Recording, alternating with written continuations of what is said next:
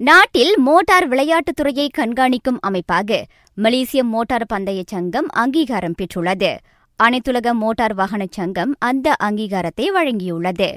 நிர்வாக விதிமுறைகளை பூர்த்தி செய்ய தவறியதால் கடந்த ஆண்டு நவம்பரில் அதன் பதிவு ரத்து செய்யப்பட்டது குறிப்பிடத்தக்கது. தமது மற்றொரு ஓட்டுநர் நிக்கோ ஹல்கன்பர்க்கின் ஒப்பந்தத்தை நீட்டிக்க எஃப் ஆன் ரேனோ குழு தயாராக உள்ளதாம். ஹல்கன்பர்க்கின் நடப்பு ஒப்பந்தம் இவ்வாண்டு இறுதியுடன் முடிவடைகின்றது.